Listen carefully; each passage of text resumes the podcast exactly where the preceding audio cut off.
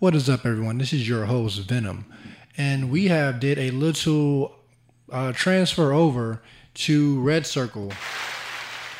Yes, yes, uh, we're moving kind of not really far off away from YouTube.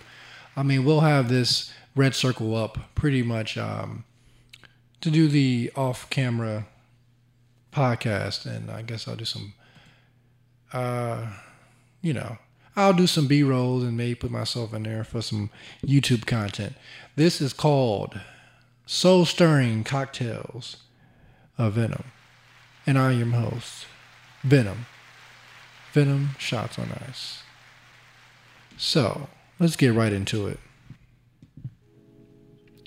You know, I like to start these off with a little bit of a a little bit of a kind of just informational um, things that I go through and I like I come like come to terms with myself. I love philosophy and I love philosophy that's practical. You know, I was looking through some memories and I'm like, man, I had a crush on that girl. I had a crush on that woman, you know. And I always thought like, how how does one you know, what do you offer to your crush? Because essentially a crush in the traditional sense is someone who have seen who you are.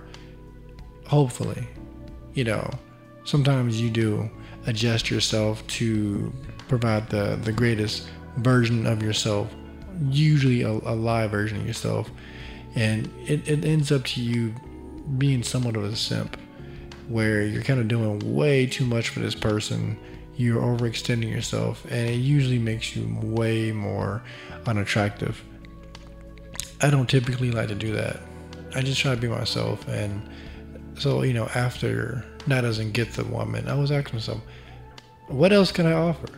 And, you know, let's be real. With a lot of crushes, it's really based on looks for the most part.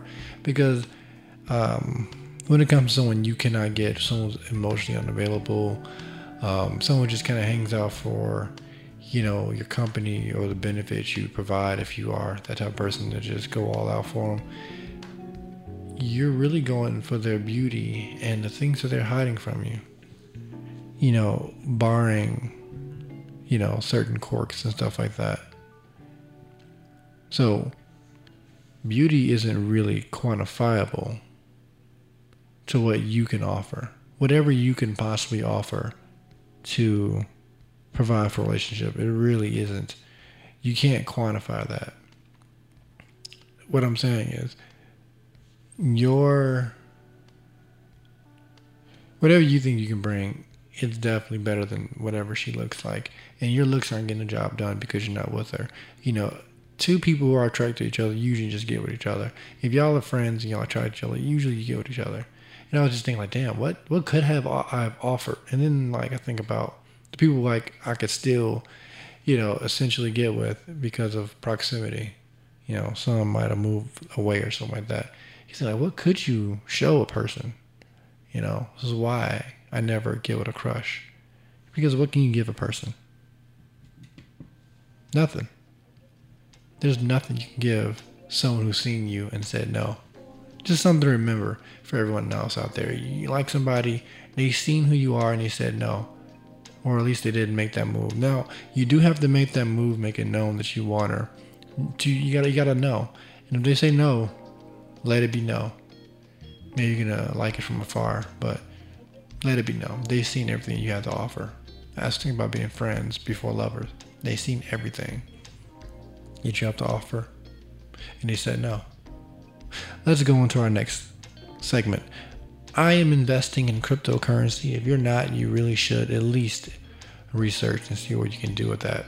Me, I'm somewhat of a day trader, and people call me crazy for that. But when you look at me, people like hold on to it and say, oh, buy the dip, buy the dip, buy the dip. Um, so I don't really have the funds to um, buy every week, every time it dips. I mean, it dips every day. So that's what I do.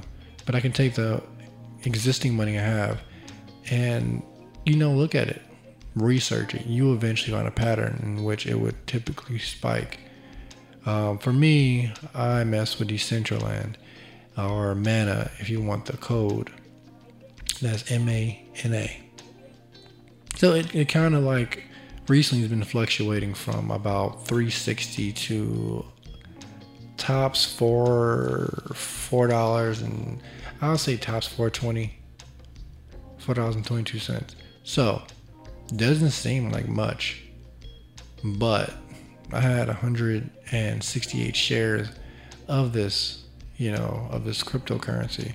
So 50 cent right you know 50 cent raise you know raise to the top you sell it off and you wait for the drop back down and you buy with the remainder with, with the profit basically. So what really happens is, assuming that it does the whole jump up, and honestly, it's, it's going to jump up higher. Eventually, I'm going to have to prepare for it to hit like five dollars. And because when I bought it originally, I bought it at two dollars, and now it's pushing between three point six to four point two. And I'm saying all that because I'm doing nothing but looking at my phone selling and trading, also got to remember to, I forgot the percentage, but you also got to account for that in your uh, profit. But getting a 20%, you know, return on about like 700 bucks, something like that. That's that's, that's it's just something I want to throw out there for a quick, quick, you know, low impact hustle. To it's, it's exponential for the most part. So it looks like nothing now, but stick to it. Who knows? After six months of doing that, you know, twenty dollars here, fifty dollars here extra every, I would say two days. I think the the the flow for mana is around like two days for me. You know, fifty dollars and slowly increasing, maybe sixty next time, and it keeps going up, going up, going up. So like next you know you get like a hundred dollar like swing every day or every two days that's a part-time job at that point with you holding with all the money in there being like like absolute emergency because giving you money. That's a part-time job is growing. So like you're getting like incremental raises. I don't want to get too far i'm already seven minutes in. Let's talk about chicago bulls people. For all the people who are in chicago or for those people around the world i am a big chicago fan. Just want to give a nice shout out to the bulls. It's been a long long time and the bears are trash. So it's been great seeing the Bulls do well. The Bulls just beat Denver Nuggets. Um, we had, of course, Patrick Williams hurt. We had Caruso hurt, and we had. Uh, I don't can't believe I keep forgetting that guy's name. But yeah, the mid-range sniper was in protocol, and he was accounting for like 25 to 30 points a game, and the Bulls still won which is great. Something else philosophical I want to talk about, um, especially with men as men, we have a desire for adventure. And from the things I've heard, um, well, one reason why we're just we're not really agreeable. So like, I feel like we thrive on conflict. You know,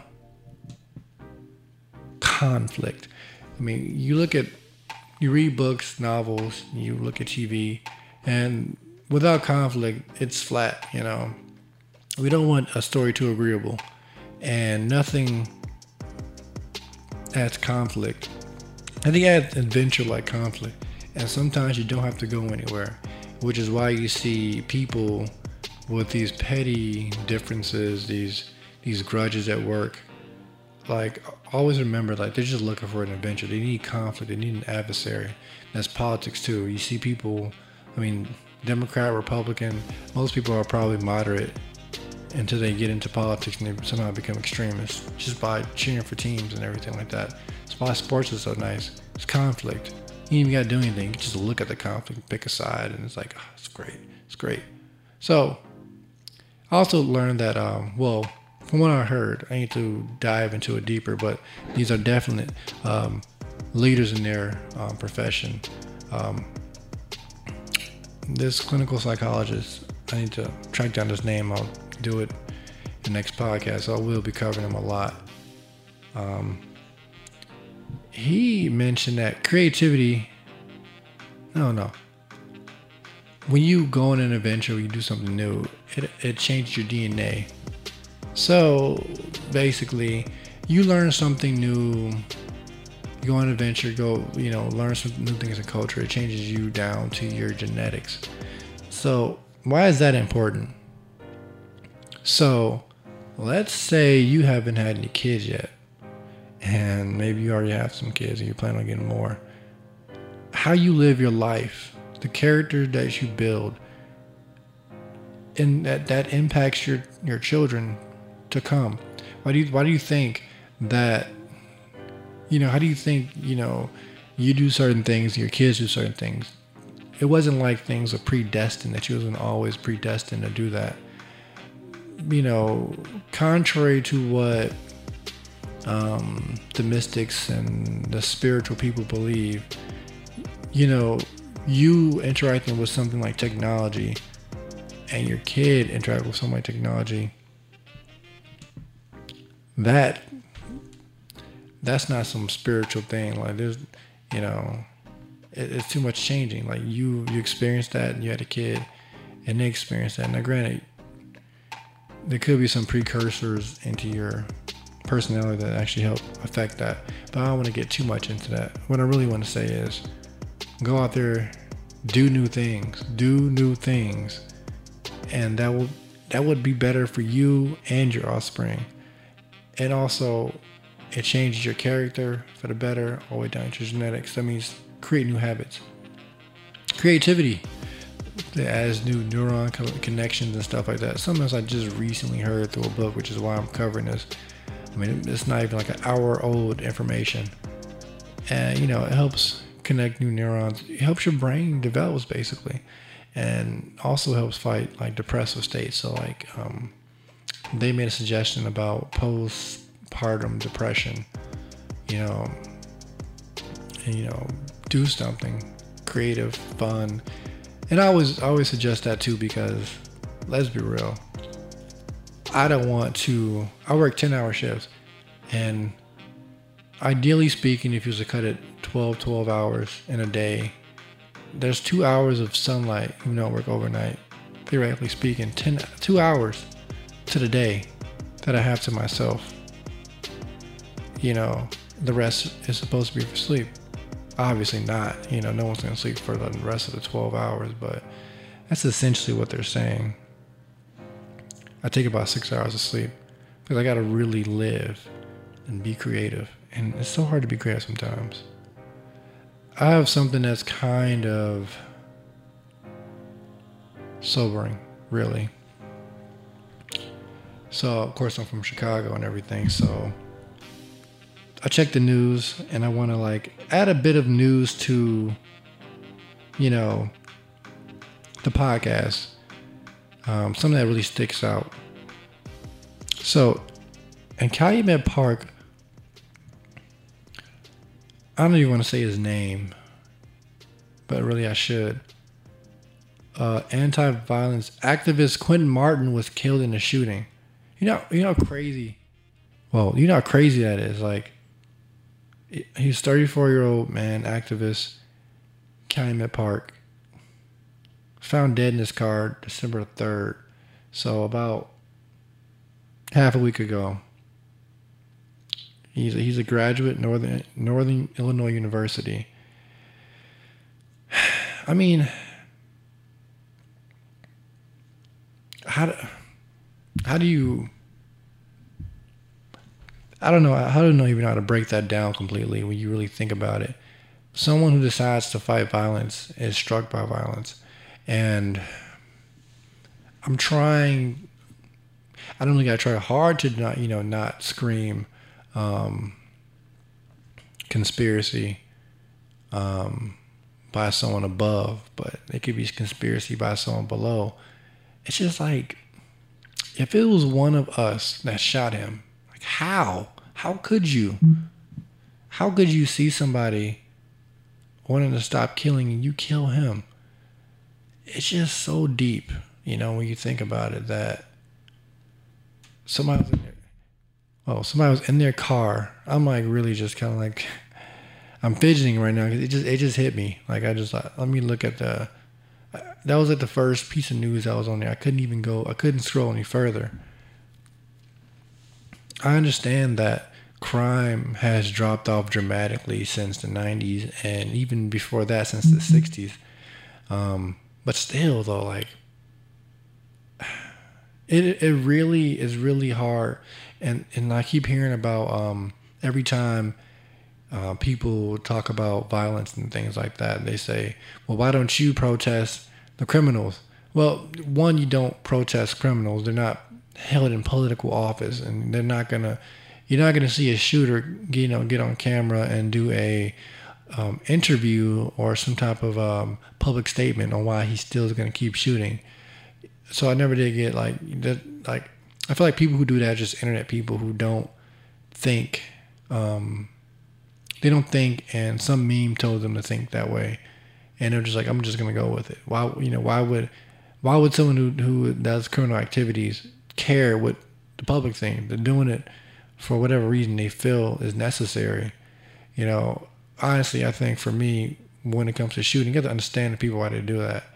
Because people aren't just doing it just because. Well, you know, what I see it is um, people feel threatened, so they shoot. Typically, they try to shoot the people, which is what the cops always try to put. Oh, they're shooting shooters. Granted, that's not always the case. You know, you have armed robbery, you have just general suspicion. You know, it's it's it's a it's a wild world out there. But to shoot someone who's trying to stop it, it's just like it's just, it's um heartbreaking. You know, because you you basically shot a pacifist, which should be like the biggest taboo of all violent crimes is to take criminal action and targeted criminal actions on someone who isn't who is very passive. So it's something I never could really wrap my mind around and it gave me more push to get on to do my very first podcast. And I guess the the main part with this, I just really want people to don't be discouraged about it, but don't get on the internet and like discourage people from not like protesting violence or something like that. People, I've been in some, um, I've been in some activism specifically against street violence myself in the past, and this is before I was actually working. It's kind of crazy because, you know, a lot of us talk about, you know, being an activist, but once you get money, like a nine to five job, it's really not as practical. And let me just really break that down. Why being an activist is for like broke creative hippies sometimes. I'm gonna say sometimes, but every everything in my activist career in the past have always dropped midday on a workday. Like it like I've I've gone to so many so many like activist community outreach programs on a Tuesday. On a Tuesday. You know, I know it kind of went completely off um, about an activist that got like that was slain but it's like it also spans at like you know what can i do about it? I'm like every time i think about something that's like a group activity it's on a work day. It, it always threw me off. Um, when i jumped to black lives matter right when it started one i don't know how people even found out about it. My sister always like saw it on the, inter- on the internet and i would rush out there to chicago and join in. And then after you know the awareness got out I was like, okay, people are aware. We need a new step. Black Lives Matter protest was to gain awareness, is what all protests should be to gain awareness. I think the next step was to kind of like do some diversionary and um, other tactics like getting in the way of, uh, you know, the system. I won't want to say the system, like a system of doing things, like um, people commuting to work or not. They'll they'll go on like the highway and they'll like clog it up. So basically, like I guess taking out the money of the process. Um, but I don't know why it just always seemed like a hippie thing because it was just like when I was broke, I was down for it because like. Mean, it makes sense though. It's like the voice of the oppressed, and the voice of the oppressed usually don't have that much money, and sometimes, and a lot of times, are unemployed. But then once you get past unemployed, once you get past to where you're like really hurting, you know, usually in a demanding career field, you can't just get out there. And I think maybe that's where we gotta get into our donation part. But then, like at that point, then if I'm gonna donate, I want to be in the process of like electing leaders to organizations that help, you know, guide the plan, or maybe on a board or something like that. Maybe that'd be the next step from protesting. I don't know. What, what do people think? If we formalize something a little bit more than just the internet. I mean, that's why I feel like it is. Like, I feel like, you know, it, it's so internet. That's why I appreciate people like Quinton Martins from, you know, putting feet on the ground and a more, you know, because community outreach is so, so underrated. It doesn't get any glitz and glam. It doesn't get the cameras. Which is why everyone on the internet always want to say we're not doing anything for um, for crimes, black on black crimes that doesn't exist. It's really neighbor on neighbor crime. It's a proximity thing, not a I'm shooting this person because they're black. So community outreach is really underrated. Very underrated because I've been there and the groups have like a very small foothold on the internet compared to Black Lives Matter, which like marched downtown Chicago with a million people where I went into a hood that I did not know or was not recognized um, for ever being there in, and didn't have a car and had to wait for like my mother to pick me up. So like you know I was sitting there on on the corner of the street waiting for my mother to pick me up, which is probably a very dangerous thing because I mean if you're standing, granted to go right to a um, like a busy road you know, you don't want to seem like a drug dealing competition or just somebody just caught slipping. I, I look like a lot of people apparently. I'm thin. I had an afro then, so luckily that made me a little bit more distinguished. But now I have locks. Everyone got locks. It's dangerous. Um, man, I lost my lost my track of thought, but it's just so underrated, and we got to really appreciate these people and not be on the internet and thinking because we're not because it's not in our in our reach of awareness that is not happening. It's definitely happening every day. And these people are not famous or, you know, they're unsung heroes basically. And it's sad that I hear about his name after that has happened. So, you know, my condolences goes out to his family and friends and you know, I really hope that people don't back down from this.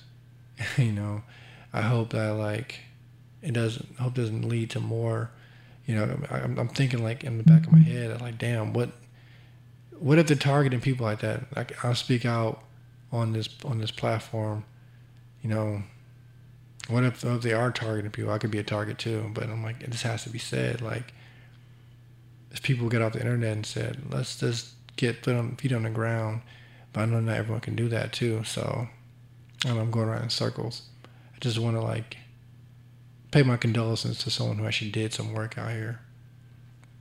Um, so that's it for me. This is a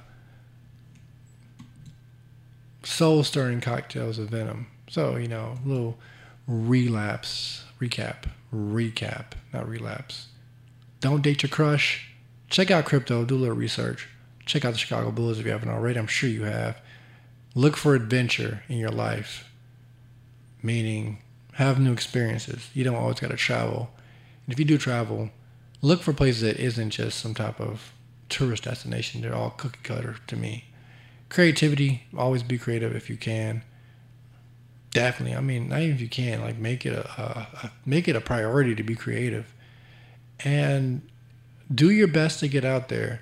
Um, if you can't put feet on the ground, get in contact and try your best to help out what you can because we're all pieces of the puzzle. There are foot soldiers out there, and there are people who can do other things. And I'm gonna start looking more into ways and find these ways to like do my part. So always remember to enjoy life. We only got one, and we're only young once. So if you're young, enjoy your youth. If you're older in the years, I don't know what to do. I'm not there yet. I would love for you to tell me what to do when I get older. I don't want to learn what to do when I'm old and like I'll, spend half that oldness trying to figure out what it means to be old. So, it's been 20 about 25 minutes. First podcast out the way.